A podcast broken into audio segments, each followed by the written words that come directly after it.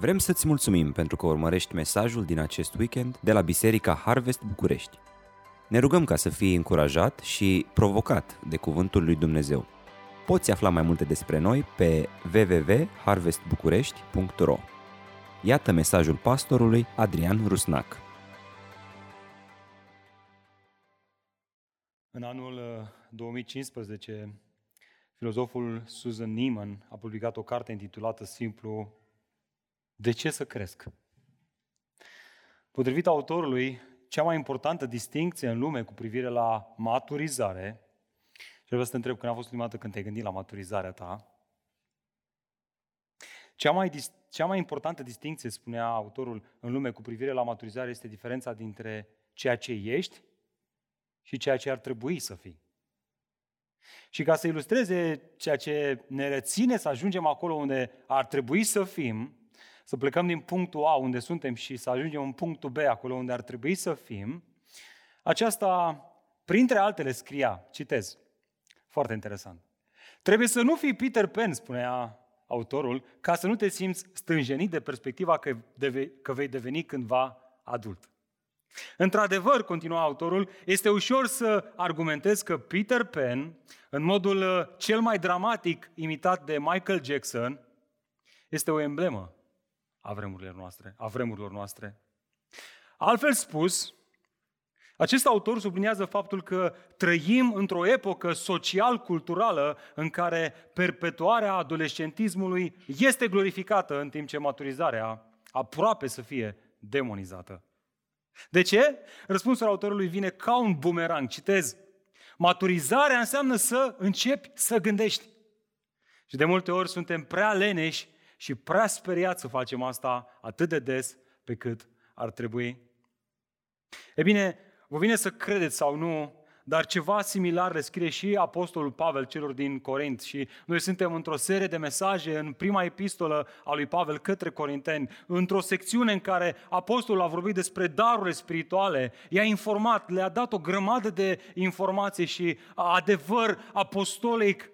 Ajuns la finalul acestei secțiuni despre darurile spirituale, Apostolul spune, fraților, și prin termenul acesta, expresia aceasta, apelativul acesta, fraților, intra și femeile din biserică, adică credincioșilor, cu alte cuvinte, nu fiți copii în gândire. Adică nu fiți adolescenți, nu fiți imaturi în modul în care gândiți, ci fiți maturi.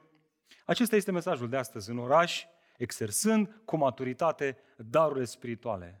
Acesta este ultimul mesaj în această secțiune despre darurile spirituale. Un mesaj care ne cheamă la maturitate și de ce nu chiar la maturizare în modul în care exersăm și practicăm darurile spirituale. Pavel și-a dat seama că dacă corintenii nu încep să gândească matur, atunci vor continua să aibă un entuziasm adolescentin cu privire la darurile spirituale. În consecință, haosul și dezordinea vor continua. Ba mai mult, așa cum vom vedea în pasajul de astăzi, nu doar că înăuntru în biserică este haos și dezordine, atunci când nu ești matur în modul în care exersezi darurile spirituale, impactul în societate este afectat. Modul în care oamenii de afară te percep și percep biserica Miza este foarte mare, dragilor. Maturitatea în exersarea darurilor spirituale este, este o chestiune extrem de importantă. Dacă vreți, atunci când vorbim despre impactul bisericii în societate, este o chestiune pe viață și pe moarte. Ce este de făcut? Această întrebare ne ridică mingea la fileu să afirmăm tocmai ideea centrală a acestui mesaj și dacă ți-ai luat un carnețel, dacă ai Biblia lângă tine, notează-ți această idee centrală. Ascultă, o exersare haotică a darurilor spirituale nu, nu este cauzată de prea multă pasiune pentru ele, așa cum ar putea spune unii. Nu asta este problema pe care o identifică Pavel. Ei aveau entuziasm, aveau râvnă, aveau zel pentru darurile spirituale, dar nu zelul era problema, ci prea puțină maturitate în gândire. Și ca să nu spunem de la noi ce ar fi să punem una pe Biblie, Haideți să ne ducem în 1 Corinteni, capitolul 14 și să citim de la versetul 20 până la 40. Și când ajungeți în uh, capitolul 14, ce ar, putea să, ce ar fi să spuneți un amin? Să vă auzim și noi. A, uite mă că se aude. Telepatia funcționează. Bun. Ascultați cuvântul lui Dumnezeu, versetul 20 din capitolul 14. Fraților, nu fiți copii în gândire, ci fiți copii în ce privește răul, iar în gândire fiți maturi. În lege este scris, într-o altă limbă și prin buze străine vor vorbi, voi vorbi acestui popor, dar nici atunci nu mă vor asculta, zice Domnul. Astfel, limbele sunt un semn, nu pentru credincioși, ci pentru necredincioși, în timp ce profeția nu este un semn pentru necredincioși, ci pentru credincioși. De aceea, dacă se adună întreaga biserică, și abia așteptăm și noi, această adunare întreagă a bisericii, ne așa dor de glasul bisericii, da? de aceea, dacă se adună întreaga biserică și toți vorbesc în limbi, și încă cineva care nu înțelege sau intră, intră în timp ce faceți asta niște necredincioși, oare nu vor spune ei că v-ați ieșit din minți? Dar dacă toți profețiți și intră un necredincios sau cineva care nu înțelege, va fi mustrat de toți, va fi judecat de toți. Vor fi descoperite gândurile secrete ale inimii lui și astfel va cădea la pământ și se va închina lui Dumnezeu spunând, într-adevăr, Dumnezeu este în mijlocul vostru. Deci, ce a trebuit făcut, fraților? Când vă adunați, fiecare are un salm, un cuvânt de învățătură, o descoperire, o vorbire în altă limbă, o interpretare, toate să fie făcute pentru zidire. Dacă cineva vorbește într-o limbă, să fie doi sau cel mult trei, să fie unul după altul, iar unul să traducă. Dacă însă nu este nimeni care să traducă atunci, să nu vorbească în biserică, ci să-și vorbească lui însuși și lui Dumnezeu. Să vorbească doi sau trei profeți, iar alții să judece cu atenție ce este spus, dacă însă altuia care stă jos și se dă o, perspe- o descoperire, primul să tacă. Toți dintre voi pot profeți pe rând, pentru ca toți să învețe și toți să fie încurajați. Duhurile profeților le sunt supuse profeților. Pentru că Dumnezeu nu este un Dumnezeu al dezordinii, ci un Dumnezeu al păcii. La fel ca în toate bisericile sfinților, femeile să tacă în biserică, pentru că nu le este permis să vorbească și să fie supuse, așa cum spune și legea. Dacă vor să afle ceva, să-și întrebe soția acasă, pentru că este rușinos pentru o femeie să vorbească în biserică. Sau oare cuvântul lui Dumnezeu a început cu voi? Sau voi, voi sunteți singurii pe care i-a atins? Dacă cineva crede că este profet sau este înzestrat duhovnicește, trebuie să-și dea seama că ceea ce vă scriu eu aici, spune Pavel, este o poruncă a Domnului. Dacă însă cineva nu recunoaște aceasta, nici el nu va fi recunoscut. Astfel, frații mei, fiți plini de râvnă pentru a profeții și nu interziceți vorbirea limbi. Totul trebuie să fie făcut așa cum se cuvine și în ordine. Până aici cuvântul Dumnezeu în dimineața asta. Amin. Haideți să ne rugăm.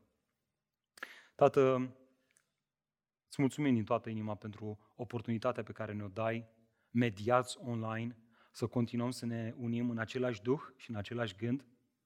Ori asta, Doamne, ne determină să fim mulțumitori pentru Duhul Tău cel Sfânt care ne unește inimile în baza cuvântului Tău, într-un mod special și unic. Și, Doamne, da, îți mulțumim și pentru tehnică. Îți mulțumim că trăim într-o uh, perioadă în care putem să ne întâlnim fie și așa, mediați virtual. De aceea, Doamne, îndrăznim să cerem înaintea Ta să ne ajut să dăm la o parte orice distragere, orice gând, orice plan cu privire la ziua aceasta și ajută Doamne, să, să exersăm gândirea, intelectul, mintea, să implicăm toate facultățile mentale și să le angajăm în proclamarea cuvântului Tău. Ajută-ne, Doamne, să nu fim adolescenți distrași de tot felul de lucruri, ci, Doamne, prin actul predicării, maturizează-ne și ajută-ne să creștem în înțelegerea noastră a Cuvântului Lui Dumnezeu. În numele Lui Iisus Hristos ne-a rugat toate acestea. Amin. Dragilor, probabil că deja în mintea noastră, dacă am citit cu atenție și am implicat toată gândirea noastră în citirea acestui pasaj, s-au născut o grămadă de întrebări. La modul, nu știu ce să zic, dar din secțiunea asta de trei capitole, acest, această secțiune, acest paragraf este destul de complex și complicat. Și este. Este și mi-a dat și mie multe bătăi de cap, dar uh, prin Harul lui Dumnezeu ne uităm în acest uh, puț adânc și întunecat și luăm o flacără, o aruncăm și atât cât Duhul lui Dumnezeu ne va da harul să înțelegem astăzi, atât cât Duhul lui Dumnezeu va ține această lumină aprinsă în cădere, ca să vedem fie și puțin din pereții puțului, sperăm și noi să înțelegem și să descoperim ceea ce, măcar intenția pe care Pavel o are în acest pasaj. Și ca să facem asta, navigăm în acest text cu o întrebare. Iar întrebarea este asta. Cum să-mi exersez darurile spirituale pe care le-am primit de la Duhul lui Dumnezeu într-un mod matur?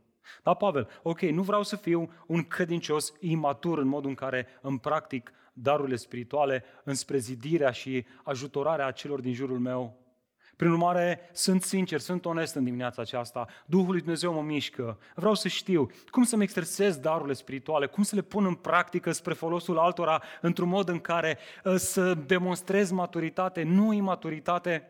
E bine, când mă uit în acest text văd că Pavel ne provoacă să ne gândim la trei, cel puțin trei lucruri principale. Notează-ți mai întâi, gândește-te la pericolele manifestărilor. Îți vine să crezi sau nu, dar cu asta începe. Vrei să exersezi darurile spirituale pe care Dumnezeu ți le încredințează, ți le dă cu generozitate într-un mod matur? Primul lucru, gândește-te. Gândește-te, puneți mintea la contribuție. Gândește-te care sunt pericolele în manifestarea darului meu. Pavel, vrei să spui că sunt pericole? Da, sunt pericole. Uitați-vă cu mine în versetul 20. Fraților, nu fiți copii în gândire, ci fiți copii în ce privește răul. Iar în gândire, fiți maturi. Trebuie neapărat să ne amintim că aceste cuvinte nu sunt o noutate. Nu este pentru prima dată când Apostolul Pavel le spune celor din Corint, măi, măi, voi sunteți ca niște copilași, voi sunteți uh, niște imaturi, voi sunteți ca niște adolescenți. De fapt, în capitolul 3, Pavel scria, eu, fraților, eu, credincioșilor, nu v-am putut vorbi ca unor oameni duhovnicești, ci ca unor oameni lumești, ba mai mult, ca unor copilași în Hristos. Ei nu erau copilași, dar le scrie ca unor copilași, v-am hrănit cu lapte, spune Pavel, nu cu hrană tare, adică nu cu un adevăr solid. Pentru că încă nu puteți mânca această mâncare solidă. Atenție, corintenii nu erau lumești, ei nu erau copilași, Pavel doar le vorbea ca unor oameni lumești, ca unor copilași. Pentru că știm că îi numește fraților, asta ne face să credem că ei erau spirituali, ei erau duhovnicești, ei erau aduși de la moarte la viață din, din acest domeniu al întunericului, în domeniul împărăției lui Dumnezeu. Ei erau făcuți o nouă creație în Hristos.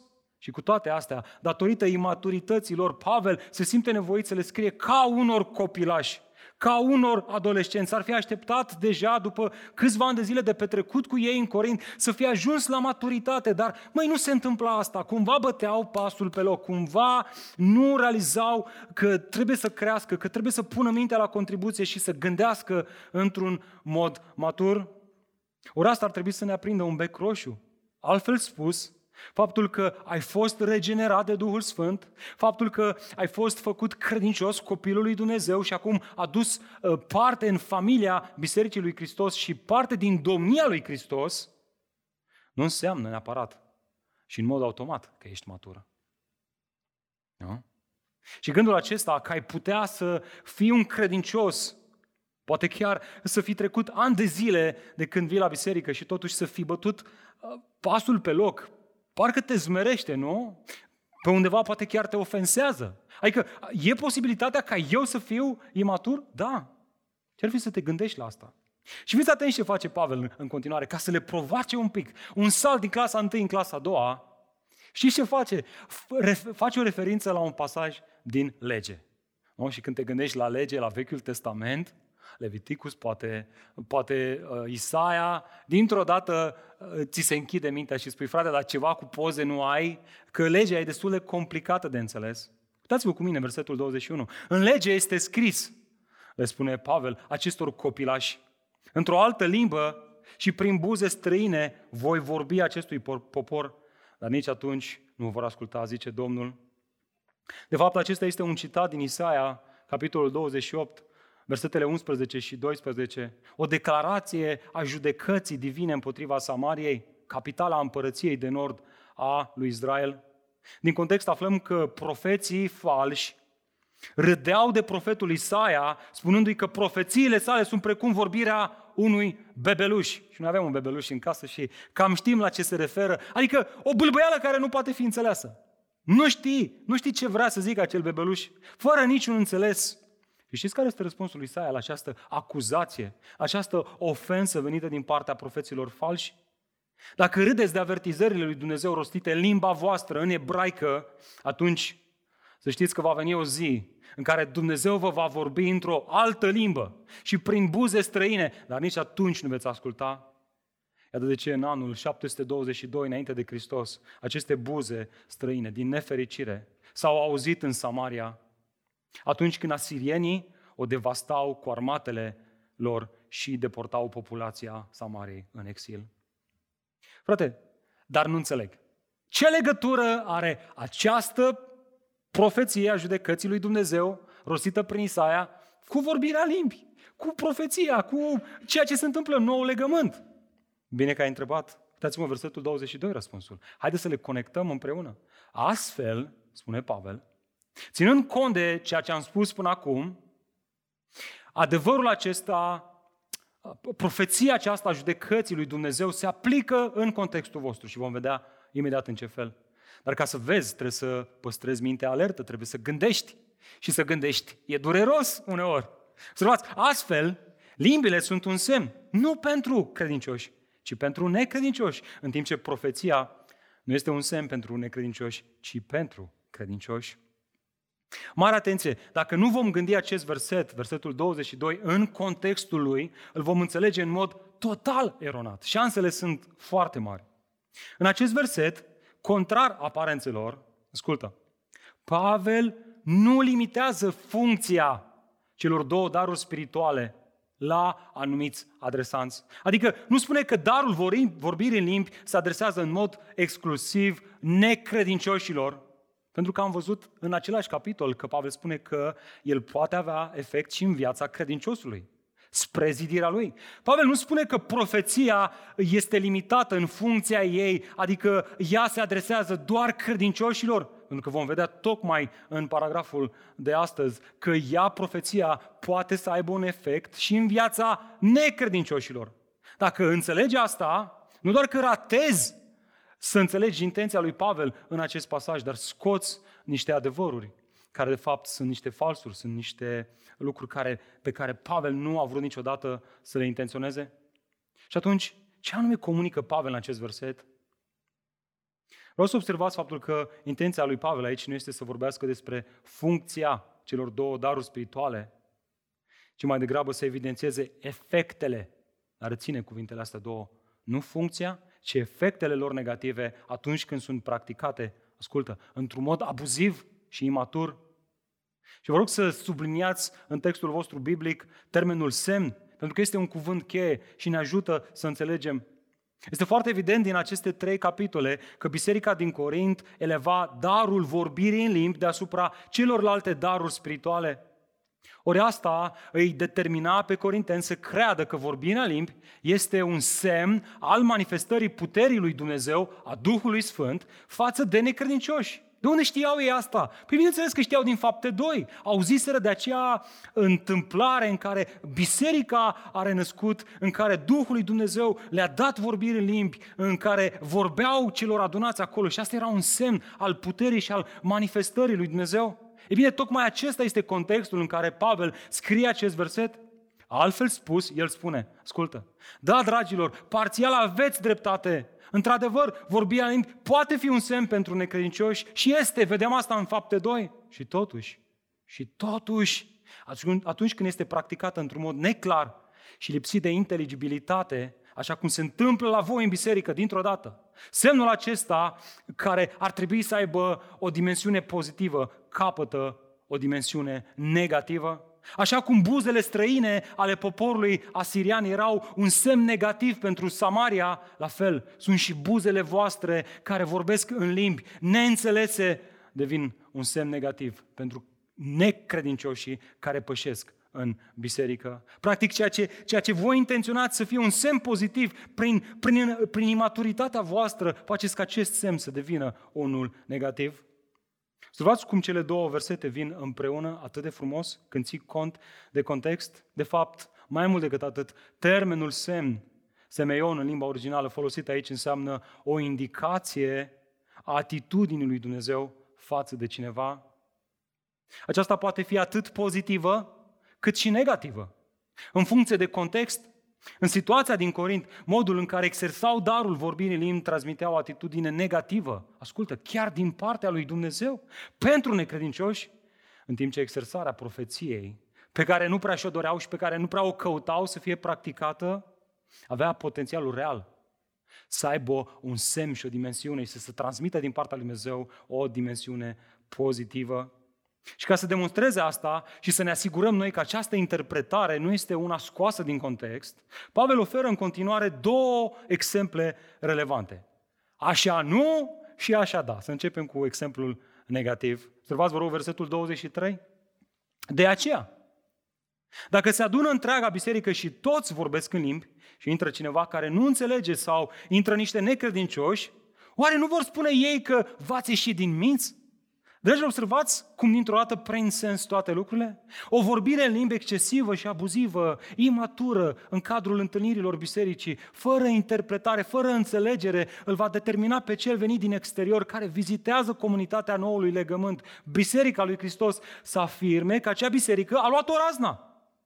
Și prin urmare, în loc, să, în loc ca vizita necredinciosului să fie o oportunitate pentru a auzi Evanghelia, devine o conjunctură a judecății și condamnării lui Dumnezeu. Altfel spus, singura comunitate unde poate experimenta și auzi Evanghelia devine comunitatea care îi fură oportunitatea de a auzi Evanghelia.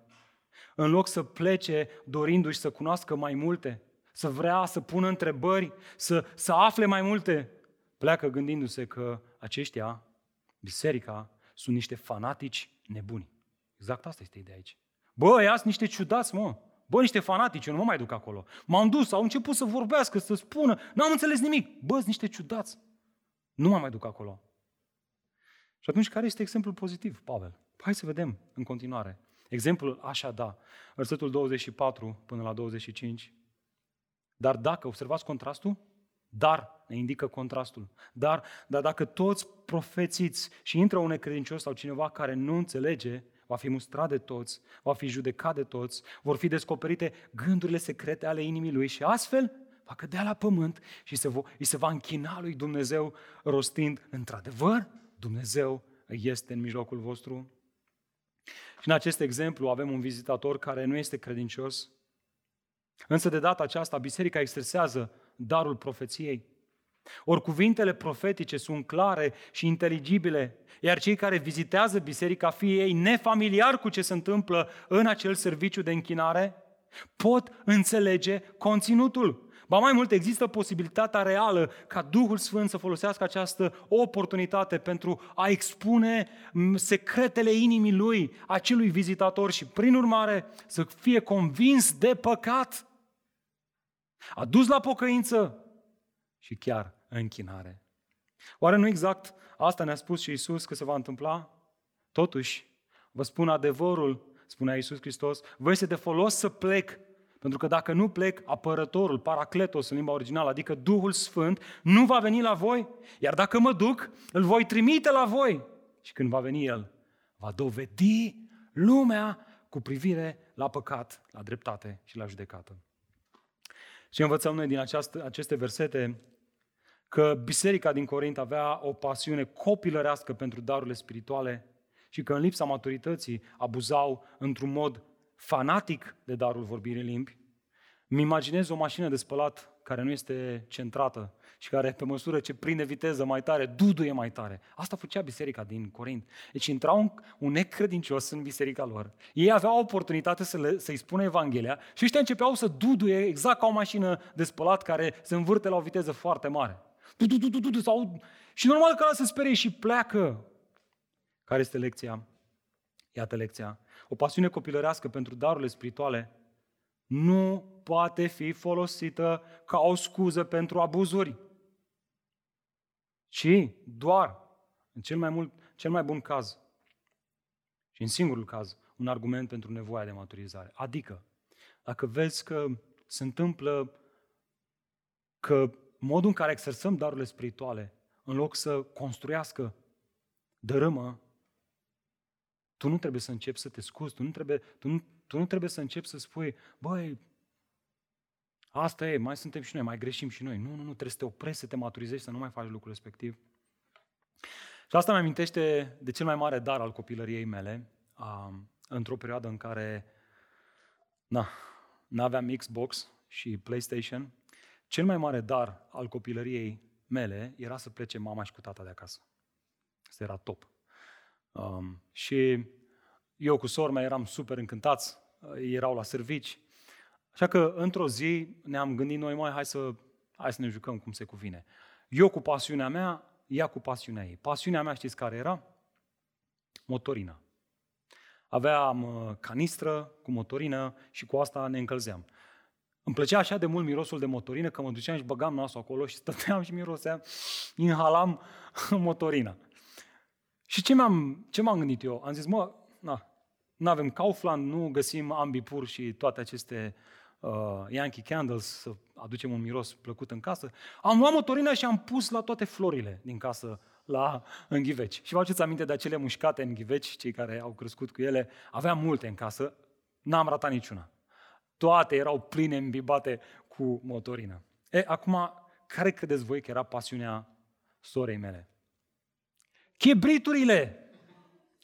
Eu mă jucam cu motorina, ea se juca cu chibriturile. Imaginați-vă momentul zero când a intrat mama în casă și a văzut ce se întâmplă. A fost un final de joc palpitant, vă spun sigur. A fost, a fost dureros. N-am câștigat meciul ăla și nici eu și nici sora mea. Dragilor, asta este o ilustrație a ceea ce facem noi adesea în biserică. Efectiv ne jucăm cu focul. Și culmea, nu o facem cu o motivație greșită. Asta este interesant. ci una bună. Fiind pasionați și entuziasmați de lucrurile spirituale.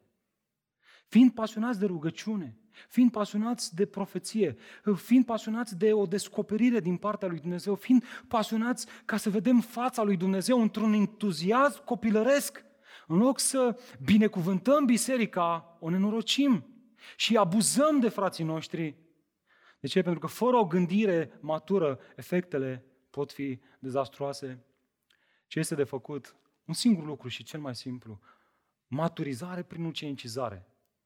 Asta face Pavel aici, asta am făcut și noi în această serie, în grupurile mici, de fapt, o pasiune pentru darurile spirituale, manifestată și dezvoltată într-o comunitate a noului legământ, pasionată de cuvântul lui Dumnezeu, este cel mai potrivit lucru și nu vreau să, să ratez ocazia aceasta să vă mulțumesc pentru, să vă mulțumim în numele Bisericii pentru pasiunea voastră, pentru cuvânt, pentru pasiunea voastră de a studia și de a înțelege și de a aprofunda cuvântul lui Dumnezeu.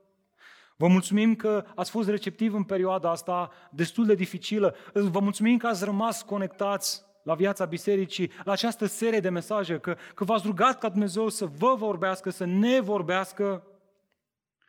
Totuși trebuie să afirmăm asta Dragilor, maturitatea nu înseamnă să cauți, să cunoști toate abuzurile posibile, toate dedesubturile și să te gândești la ce am putea să facem greșit într-un mod în care frica să înceapă să inunde inima, să spui din dorința de, de, a, de a fi matur, să te porți ca un copilaj care s-a maturizat forțat. Nu, nu dă bine. Nu arată bine. Lasă-L pe Dumnezeu să te maturizeze într-un mod constant. Maturitatea în gândire este demonstrată prin două lucruri. Nu printr-un stres excesiv. Oare greșesc acum? Oare dacă spun asta nu o să fie interpretat greșit? Oare, oare ce mă trezesc eu să spun asta? Nu, nu, dragilor, manifest, man, maturitatea în gândire trebuie să fie înțeleasă în lumina acestui pasaj. Unu, să, fie, să fii motivat în tot ce faci de dragostea lui Hristos. Asta e primul lucru. Întreabă-te, mă, exersarea aceasta, darul acesta, este o exersare motivată de dragostea lui Hristos? Și doi, să ai mereu o motivație doxologică, adică să-ți dorești din toată inima ca oamenii care pășesc în grupul mic, în parcare, la cafenea, în lucrarea cu copiii, aici, în auditoriu, la o întâlnire, la o cafea, la tine acasă, la un burger, dacă vrei, să plece de la aceste întâlniri, spunând un singur lucru. Într-adevăr, Dumnezeu este în mijlocul vostru.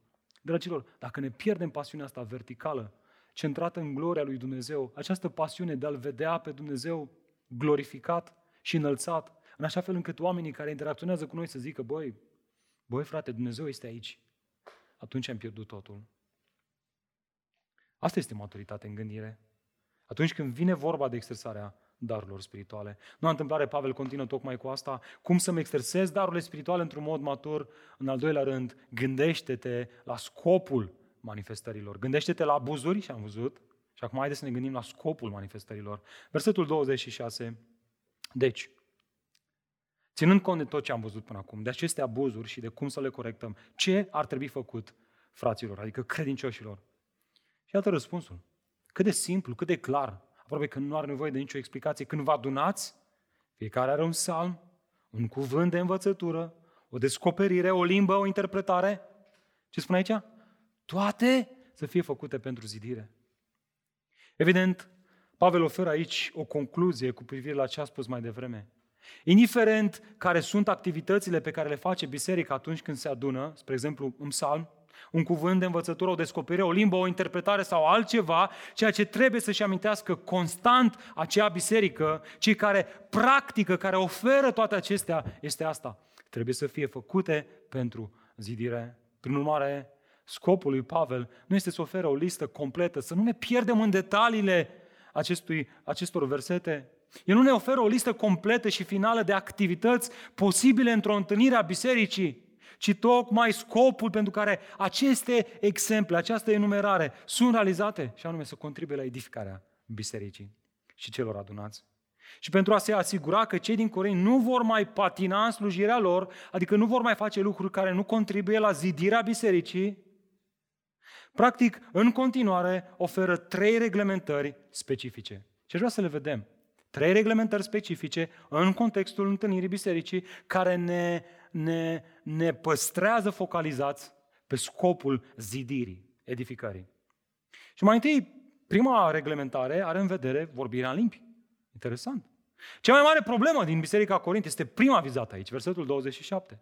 Observați, dacă cineva vorbește într-o limbă, să fie doi sau cei mulți, cel mult trei, să fie unul după altul, iar unul să traducă. Dacă însă nu este nimeni care să traducă atunci, să nu vorbească în biserică, ci să-și vorbească lui însuși și lui Dumnezeu. Dragilor, Pavel nu face altceva aici decât să ofere o reglementare practică cu privire la exersarea darului vorbirii în limbi. Specific, să nu fie mai mult de doi sau trei care vorbesc în alte limbi și nici de cum toți odată, ci pe rând. De ce? Pentru a face posibilă traducerea, transferul de informație și pentru a demonstra ordine și disciplină. Mai mult, în cazul în care nu este cineva care să traducă, atunci acest dar nu trebuie manifestat în plenul bisericii, ci doar în mod individual, cât de clar, cât de clar. Prin urmare, reține reglementarea în ordine și doar cu traducere, doar cu transfer de informație. Dacă ies în față și spun cinci cuvinte înțelese, aceste cinci cuvinte sunt mult mai prețioase decât 10.000 de cuvinte neînțelese. Iată a doua reglementare cu privire la profeție, versetul 29. Să vorbească doi sau trei profeți, iar alții să judece cu atenție ce este spus. Dacă însă altuia care stă jos îi se dă o descoperire, primul să tacă. Toți dintre voi pot profeți pe rând, pentru ca toți să învețe și toți să fie încurajați. Duhurile profeților le sunt supuse profeților. Pentru că Dumnezeu, pentru că Dumnezeu nu este un Dumnezeu al dezordinii, ci al păcii. Și în acest caz sunt aduse limitări cu privire la numărul celor care puteau profeți în același timp, în aceeași perioadă de timp. Dragilor, oare de ce se tot repetă Pavel cu privire la ordinea aceasta? Pe rând, pe rând. Cel mai probabil deoarece în Corint chiar era haos.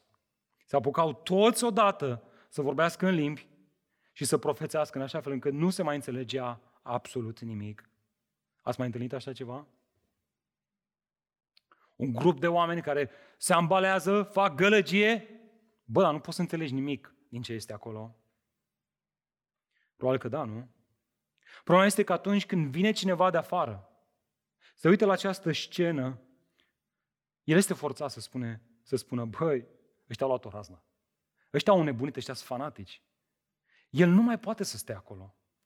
Singura lui oportunitate să audă Evanghelia devine oportunitatea în care este judecat de Dumnezeu. Judecat de Dumnezeu prin ce? Prin faptul că folosim un semn spre binecuvântarea Lui, ca un semn al judecății, ca acești asirieni care au venit cu judecata lui Dumnezeu și n-au putut să fie înțeleși de către samariteni. Iată de ce profeția trebuie auzită pe rând și nu doar atât, trebuie judecată cu atenție. Iar sensul acestui verb este acela de a evalua, a examina sau de a cântări cu atenție. Frate, dar dacă îmi dă Duhul o inspirație de moment, mă lovește așa o revelație, o descoperire, ce să fac, frate? Să tac? Da, frate, pentru că află din context că duhurile profeților le sunt supuse profeților. Observați încă o dată ceea ce am văzut duminica trecută cu privire la darul, darul vorbirii în limbi. Manifestarea Duhului nu este caracterizată de un delir spiritual care conduce la pierderea autocontrolului, ci una în care toate facultățile mentale sunt implicate și solicitate. Prin urmare, principiul regulativ este acesta, în ordine și doar sau numai cu o analiză atentă. Bun. Și cine face analiza? Prezbiterii? Liderii de grup mic? Cine, cine face analiza? Pavele, spune cine, cine face asta? Ceilalți profeți? Ceilalți predicatori? Cine o face? Dacă ne dăm doi pași în spate și ne uităm la învățătura Noului Testament, suntem forțați să afirmăm că există un tipar constant în Noul Testament, și anume că întreaga comunitate este responsabilă să facă asta. De unde știu asta? Pe Ioan o face cât se poate de clar, praiubiților. Să nu credeți orice duh, ci verificați, testați, verificați duhurile, dacă sunt de la Dumnezeu sau nu. Pentru că în lume au ieșit mulți profeți falși. Ioane, dar spune-ne cum să facem asta, că noi nu știm. Învață-ne!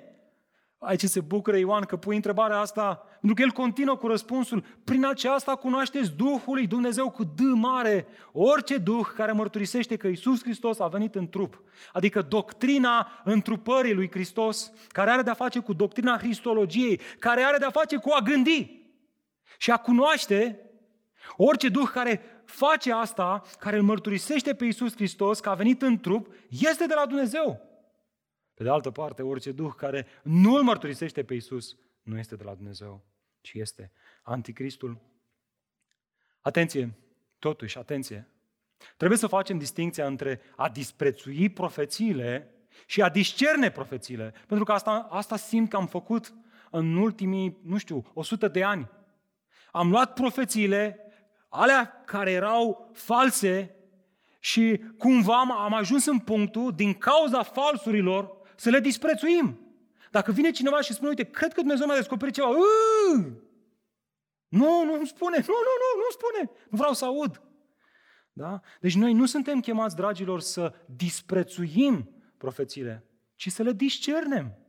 Să le evaluăm, să le testăm. Întreabă-te, este ceva în dezacord cu Scriptura? Ceea ce persoana asta îmi spune că Dumnezeu i-a descoperit, este ceva din conținutul acestei profeții în dezacord cu Scriptura? Da, frate, dar asta înseamnă să gândesc exact, mai mult. Înseamnă să cunoști Scriptura. Să pui zilnic mintea la contribuție ca să fii în stare să recunoști. Ba mai mult, puneți a doua întrebare. Puneți această întrebare simplă. Mă face această profeție să-L iubesc, să-L descoper pe Iisus Hristos mai mult? Mă face această descoperire a lui Hristos să-mi răstignesc uh, firea, adică natura veche, cu poftele ei rele, cu dorințele ei rele și să-L urmez mai mult pe Hristos? Sau profeția asta mă face să iubesc lumea și lucrurile ei? Haideți să facem un test, vreți? Să zicem că cineva ar veni la voi și v-ar zice, așa vorbește Duhul Sfânt. Anul viitor, pe vremea aceasta, vei fi milionar. E bineînțeles că nimeni nu vrea să disprețuiască o astfel de profeție, nu-i așa? Dar haideți să o discernem. În ce fel ne-l descoperă pe Hristos profeția asta? În ce fel ne face să îl iubim pe Hristos mai mult? Vă spun, ne face să nu iubim pe Hristos mai mult, ci să iubim, să iubim lumea. Din momentul ăla până anul viitor, pe vremea aceea, o să facem tot ce știm noi, să ne asigurăm că profeția aia se împlinește. Și uite așa, o profeție, așa zisă, biblică sau de la Duhul Sfânt, În loc să ne apropie de împărăția lui Dumnezeu, să lucrăm mai mult pentru împărăția lui Dumnezeu, ne leagă de lumea aceasta și lucrurile ei. Ăștia sunt anticristul. Ăsta este spiritul lui anticrist. Cu Biblia în mână, ne ia și ne conduce în rătăcire, în fal și minciună. Iată și a treia reglementare. Vă vine să credeți sau nu, dar este fix cu privire la rolul femeilor în întâlnirile bisericii. Versetul 33 în continuare. Și asta este afirmația de tranziție, la fel ca în toate bisericile sfinților, femeile să tacă în biserici. Uh. Așa cum spune și legea, dacă vor să afle ceva, să-și întrebe soția acasă, pentru că este rușinos pentru o femeie să vorbească în biserică. Sau oare cuvântul lui Dumnezeu a început cu voi sau voi sunteți singurii pe care i-a atins? Dragilor, pe cât de complex pare gândul pe care îl ridică Pavel aici, pe atât de simplu este atunci când aplici un lucru de bun simț, și anume să interpretezi în context pasajul acesta. Pentru a înțelege reglementarea pe care o aduce Pavel aici, trebuie să sesizăm verbul cheie, să fie supuse. De fapt, acesta este un principiu care poate fi găsit aproape oriunde în Scriptură. Mai mult, expresia, așa cum spune și legea, este o referire directă la Geneza, acolo unde Dumnezeu îl creează pe bărbat din nimic, din pământ, de fapt, și apoi îl pune, îi dă sarcina aceasta să domnească asupra creației. Îi oferă autoritatea de a domni asupra creației. Și apoi ia o coastă din el și o creează pe femeie, având un scop foarte clar. Să afirme autoritatea și rolul bărbatului de a conduce și să îl susțină. Să afirme și să îl susține în ceea ce Dumnezeu i-a încredințat. Iar ideea aceasta este reluată din nou și din nou, chiar și în nou legământ. Prin urmare, întrebarea cheie care se ridică aici pentru a înțelege pasajul acesta este asta. În ce fel vorbirea femeii în întâlnirile bisericii poate să devină o lipsă de supunere față de bărbat? Iar răspunsul trebuie să fie în context. Pavel tocmai a vorbit despre ce, dragilor?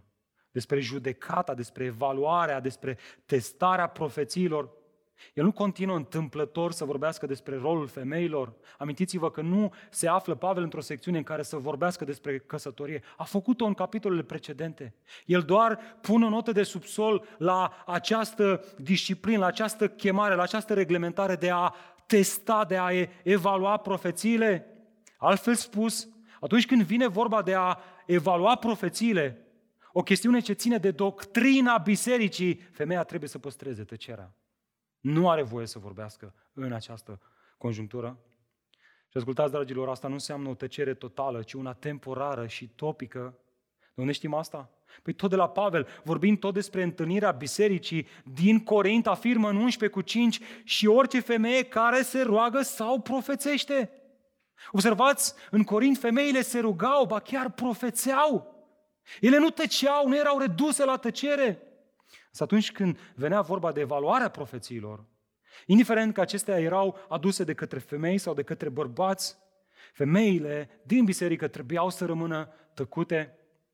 Ori asta este așa de evident. Aceasta nu este o chestiune de inteligență sau înțelepciune. În aceste privințe Dumnezeu a înzestrat la fel și femeia și bărbatul. Ba prea adesea vei vedea o femeie mai inteligentă decât un bărbat. Nu asta este ideea aici. Nu încearcă Pavel niciun fel să denigreze rolul femeii, femeii în biserică sau să spună că ea este mai prejos decât un bărbat, ci este o chestiune de roluri complementare. Dumnezeu i-a dat un rol în biserică bărbatului și un alt rol femeii. Exact același lucru a afirmat Pavel și când îi scria lui Timotei. Spunea el acolo, nu dau voie femeii să învețe sau să aibă autoritate asupra bărbatului, ci să stea în tăcere. Observați? Și în acest caz discutăm de o tăcere topică și temporară cu privire la învățare și autoritatea doctrinară pe care Dumnezeu a dat-o bărbatului. Acelor care, în mod specific, primesc darul de învățare, primesc slujba aceasta de a fi prezbiter, de a veghea asupra doctrina și sănătatea în învățătură a bisericii. Da, o femeie poate învăța pe celelalte femei, poate învăța copiii bisericii, dar, dar atunci când vine vorba de oficiul și actul de predicare în contextul bisericii, acesta este un rol pe care așa găsim în Scriptură că Dumnezeu l-a dat doar bărbaților. auzi mă frate, dar nu cumva asta este o chestiune ce ține de cultura bisericii din Corint? Nu! Nu, am fi, am fi intrat acolo și am fi vorbit despre cultura Corintului, dar această expresie, la fel ca în toate adunările, bisericile, ne face să credem că nu e o chestiune de cultură, nu e o chestie social-culturală, ci una care transcede cultura. Este un principiu universal pe care Dumnezeu l-a lăsat în Scripturi. Prin urmare, ceea ce reglementează Pavel aici este faptul că în judecarea profețiilor, femeile sunt chemate să afirme rolul bărbaților de a supraveghea asupra sănătății doctrinare a unei biserici, prin tăcerea lor. Iar dacă au întrebări, să meargă acasă și să discute cu soții lor. Iar dacă n-au soți, să discute cu taților și dacă n-au tați, să discute cu liderilor de grup mic. Și nu vreau să merg mai departe fără să ratez această minge pe care cuvântul lui Dumnezeu ne ridică la text. Bărbatule, cum ai vrea soția să vină acasă să spună întrebări când tu habar n-ai? Când nu te vede studiind Scriptura, când nu te vede memorând Scriptura, când nu se trezește dimineața să te vadă pe canapea în sufragerie, studiind și rugându-se, rugându-te înaintea lui Dumnezeu, nu o să vină la tine și nu o putem blama că nu vine la tine.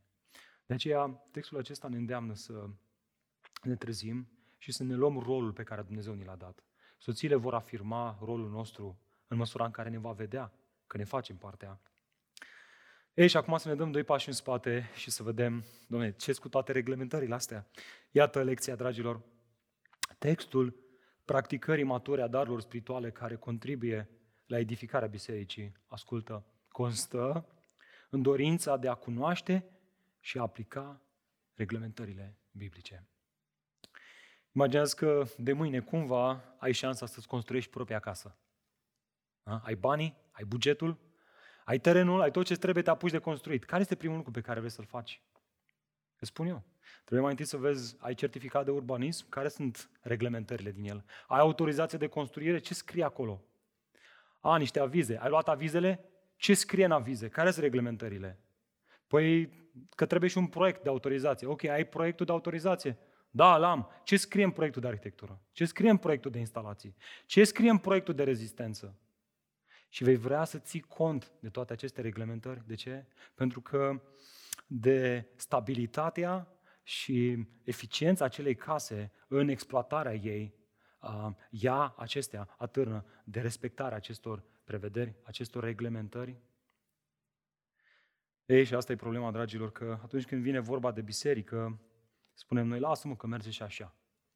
E, ce mă, lasă-mă că merge, e ok, o să vezi că o să fie bine. Și de așa se fisurează, puțin câte puțin, până când se dărâmă această lucrare a unei biserici locale. Dragilor, iată de ce Iată de ce stăm așa de mult în cuvânt. Iată de ce suntem pasionați de cuvântul lui Dumnezeu, pentru că știm că stabilitatea bisericii noastre atârnă de măsura în care ne așezăm pe temelia pe care au pus-o profeții și apostolii odată pentru totdeauna, revelația scrisă pe care o avem aici în Noul Testament. Probabil că în mod parțial Biserica din Corint avea scuze pentru toate aceste practici abuzive și adolescentine. Era o biserică tânără, nu? În formare, care nu, avea, nu aveau cuvântul scris în forma completă așa cum îl avem noi astăzi. Dar noi ce scuză avem? Eu, tu, ce scuză avem? Avem cuvântul scris. Și îmi doresc să înțelegi că miza nu este să avem reguli și reglementări de dragul regulilor. Scopul lui Pavel cu toate, cu toate acestea nu era să listeze uh, o listă de reguli uh, care, să, care, să, care să stingă Duhul lui Dumnezeu între ei. Nu era o pasiune pentru literă, ci era o pasiune pentru nou legământ, era o pasiune pentru dragostea lui Dumnezeu, pentru edificarea bisericii prin manifestarea dragostei lui Dumnezeu. El știa că dacă se va, se va ține cont de aceste reglementări de bun simț, lăsate de Dumnezeu prin apostoli, scrise în cuvântul lui Dumnezeu, atunci biserica va fi zidită. Cum să-mi exersez darul spiritual într-un mod maturiat și ultimul lucru? Gândește-te la ordinea manifestărilor, gândește-te la ordinea și disciplina și organizarea lor. Versetul 37.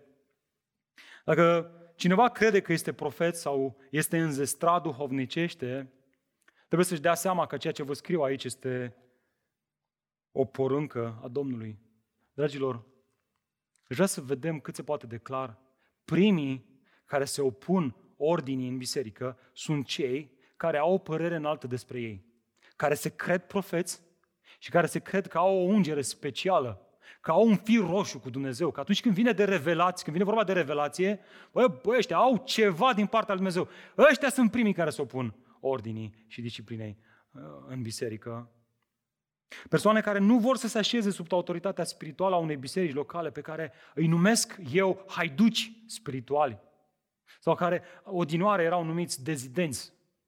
Oameni care efectiv uh, se împotriveau bisericii locale, ei se credeau profeți ca o ungere specială, că ei, ei știu, Domne. Ceea ce este extrem de interesant este că Pavel nu se adresează lor în mod direct aici, ci comunității credincioși, de credincioși din Corint. Observați?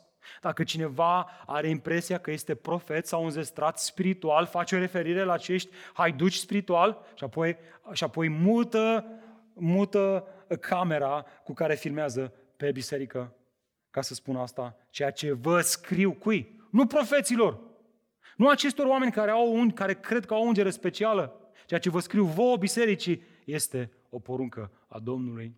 Altfel spus, acesta este criteriul prin care poți să distingi între un profet autentic și un haiduc spiritual. Se așează sau nu sub autoritatea revelației apostolice scrisă, canonul Noului Testament. Dacă nu, sunt niște mincinoși. Dacă descoperirile pe care ei pretind că le au din partea lui Dumnezeu, dacă ungerea de la Duhul Sfânt pe care pretind că o au și practica și exersarea darurilor și ungerii pe care spune că o au, intră în contradicție cu revelația, porunca lui Dumnezeu în Noul Testament, ei sunt niște mincinoși și nu trebuie recunoscuți.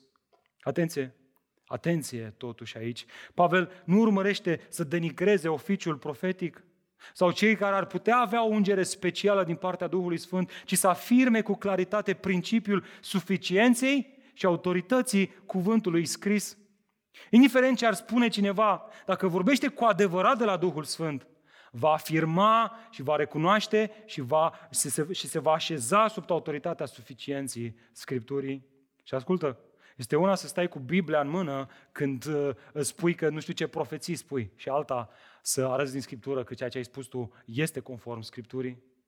E, dă bine la cameră să ieși cu Biblia în față, dar nu e puțin lucru să spui exact ce spune Scriptura. Indiferent ce ar spune cineva, dacă vorbește cu adevărat de la Duhul Sfânt, va afirma autoritatea și suficiența Scripturii. Și ascultă, acesta este un principiu extrem de important pentru noi ca și biserică. Vom avea și noi profeți care se vor strecura printre noi și care vor spune că iau o revelație specială din partea lui Dumnezeu. Simplu, testează-l cu Scriptura în mână. Acum este un moment bun, excelent, să ne amintim faptul că profeția, dragilor, este, iată o definiție pe care am văzut-o deja duminica trecută. Profeția este o informare umană a unei descoperiri divine și asta este problema, factorul uman. Ascultă-mă că este extrem de important. Sunt convins că deja cei mai mulți dintre voi v-ați confruntat cu asta și probabil că vă veți confrunta în următoarea perioadă cu asta, mai devreme sau mai târziu. Înțelege că profeția este o descoperire divină comunicată prin factorul uman. Și fii atent acum. Și ca să vedem asta în Scripturi, haideți să ne amintim de călătorile lui Pavel. La un moment dat, acesta a început să se simtă împins de Duhul Sfânt să se întoarcă la Ierusalim. Nu știa exact detaliile, dar înștiințat de Duhul Sfânt știa că în fiecare cetate îl aștepta lanțuri și necazuri. Faptele Apostolului, capitolul 20. Călătorind spre Ierusalim, se intersectează cu un profet venit din Iudea, iar această întâmplare relatată de doctorul Luca ne oferă indicii suficiente ca să înțelegem că descoperirea profetică are două faze. Și aș vrea să le vedem împreună. Prima fază este descoperirea divină. Citez. Fiindcă am rămas acolo mai multe zile, un profet pe nume Agab s-a coborât din Iudea și a venit la noi. El a luat brâul lui Pavel și și-a legat picioarele și mâinile cu acel brâu, zicând, așa vorbește Duhul Sfânt. Ascultă, în felul acesta îl vor lega iudeii în Ierusalim pe omul, omul căruia îi aparține brâul acesta și îl vor trăda în mâinile neamurilor. Punct și se închide profeția. Nu o să mai găsești nimic din partea acestui profet. Da? Asta este descoperirea divină. Iar a doua fază este interpretarea umană. Haideți să vedem. Ne relatează doctorul Luca și se include pe sine. Asta înseamnă că chiar știe despre ce e vorba. A avut impact în viața lui. Când am auzit aceste lucruri, noi, cei care eram adunați acolo, adică ce a spus profetul, descoperirea divină, atât noi cât și localnicii, adică biserica de acolo, fiți atenți, l-am rugat pe Pavel să nu se suie în Ierusalim. Atunci Pavel a răspuns, ce faceți de plângeți așa și îmi rupeți inima? Eu sunt gata nu numai să fiu legat, ci chiar și să mor în Ierusalim pentru numele Domnului Isus. A fost Pavel încăpățânat? Nu. Observați cât de subiectivă este interpretarea lor. Duhul Sfânt a descoperit ce se va întâmpla, nu și ce trebuia făcut. De fapt, Duhul Sfânt îi spunea lui, lui Pavel, vezi că urmează prigonire și cumva l-a adus pe acest profet în calea lui Pavel ca să-i dea mai multe detalii, să afle ceea ce urma să se întâmple cu, cu subiect și predicat. Iată de ce adesea informarea umană poate să stea în calea descoperirii divine. Ce este de făcut? Atunci când cineva îți oferă o profeție, o descoperire sau ceva cu pretenția că este de la Duhul Sfânt, prima reacție nu trebuie să fie wow, mi-a vorbit Dumnezeu. Nu asta este prima reacție. Prea, prima reacție trebuie să fie wow, da, e chiar interesant și minunat. Mulțumesc, dăm voie mai întâi să evaluez dacă este de la Dumnezeu. Dăm voie să caut să mă rog, să mă uit în Scriptură și să încerc să discern între descoperirea divină și informarea umană. Doi, pe de altă parte, dacă simți că Duhul Sfânt ți-a descoperit ceva cu privire la cineva, zicem că tu ești cel care ai ungerea specială din partea lui Dumnezeu și descoperirea specială din partea lui Dumnezeu, dacă te-ai rugat și numai dacă te-ai rugat și continuă să persiste acel gând în inima ta și în mintea ta, atunci să nu te duci spunând, iată ce îți spune Duhul Sfânt că trebuie să faci. Că nu o să mai fii prieten cu noi aici la biserică dacă faci asta. Da? Nu fă asta. Nu fă asta. Dar ce să faci? Du-te la acea persoană și spune așa, dragul meu prieten, frate drag, cred că Duhul Domnului îmi descoperă ceva cu privire la tine. Uite, dăm voie să-ți împărtășesc, dar du-te acasă, roagă-te, evaluează și dacă e de la Dumnezeu, ia. Dacă nu, uită ce ți-am spus aici. Da? Asta este profeția în Noul Testament.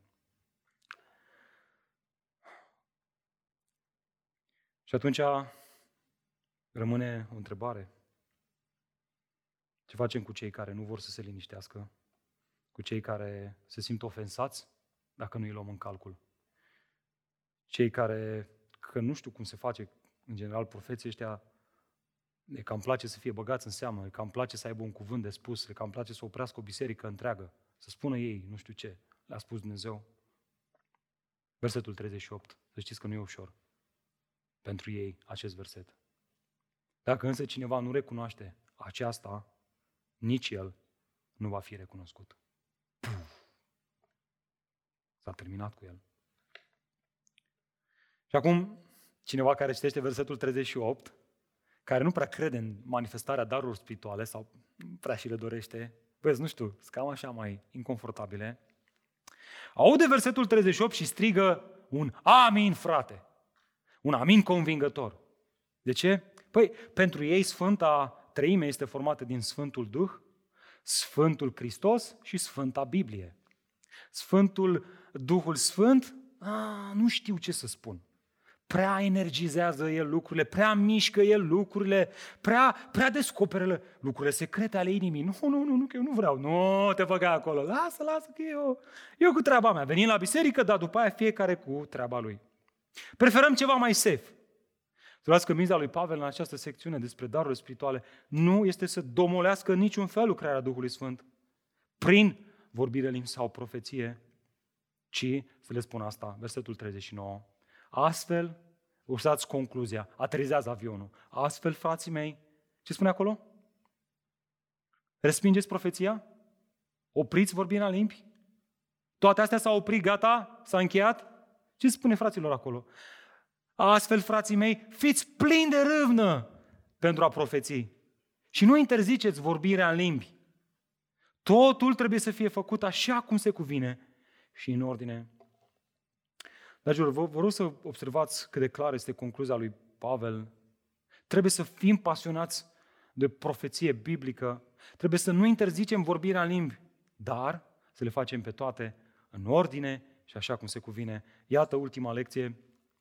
Cel care exersează darurile spirituale într-un mod matur, adoptă atât pasiune, atenție, două lucruri adoptă, atât pasiune pentru manifestarea lor frecventă, cât și pasiune pentru manifestarea lor decentă și în ordine. Concluzia? Pasiunea pentru manifestarea Duhului și dorința de ordine și organizare, dragilor, merg mână în mână. De unde până unde am crescut cu gândul acesta că manifestarea Duhului și organizarea nu merg mână în mână. Cineva care, care vine la învon cu o schiță de predică nu vorbește de la Duhul Sfânt.